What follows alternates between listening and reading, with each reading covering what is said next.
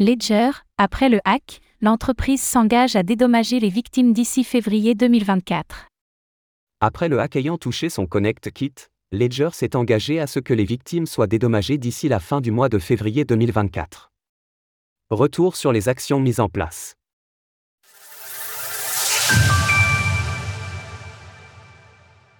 Ledger promet son aide aux victimes du hack du 14 décembre. La semaine dernière, le Connect Kit de Ledger a été victime d'un hack, entraînant environ 600 000 dollars de pertes auprès d'utilisateurs ayant signé des autorisations frauduleuses. Rapidement après l'incident, Pascal Gauthier, le PDG de l'entreprise, s'était engagé à ce que Ledger consacre autant de ressources internes et externes que possible pour aider les personnes concernées à récupérer leurs avoirs.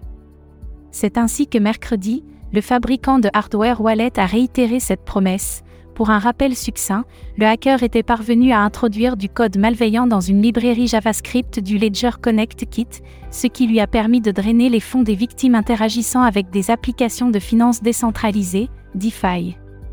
Ainsi, Ledger s'engage à ce que les victimes récupèrent les sommes volées d'une façon ou d'une autre, d'ici fin février prochain, qu'elles soient clientes ou non de l'entreprise.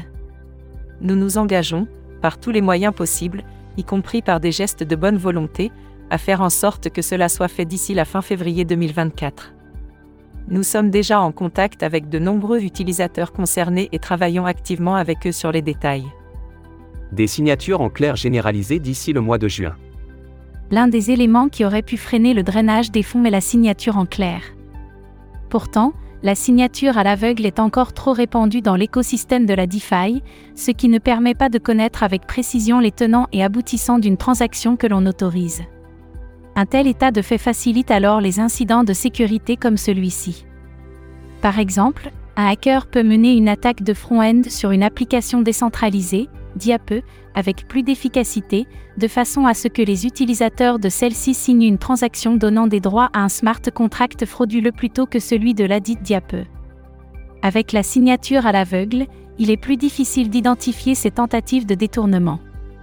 C'est pourquoi Ledger annonce que cela ne sera plus possible avec leurs appareils, d'ici juin 2024. Pour ce faire, l'entreprise invite les développeurs à intégrer sa fonctionnalité Clear Signing dans leurs applications. La seule contre-mesure infaillible contre ce type d'attaque est de toujours vérifier ce à quoi vous consentez sur votre appareil.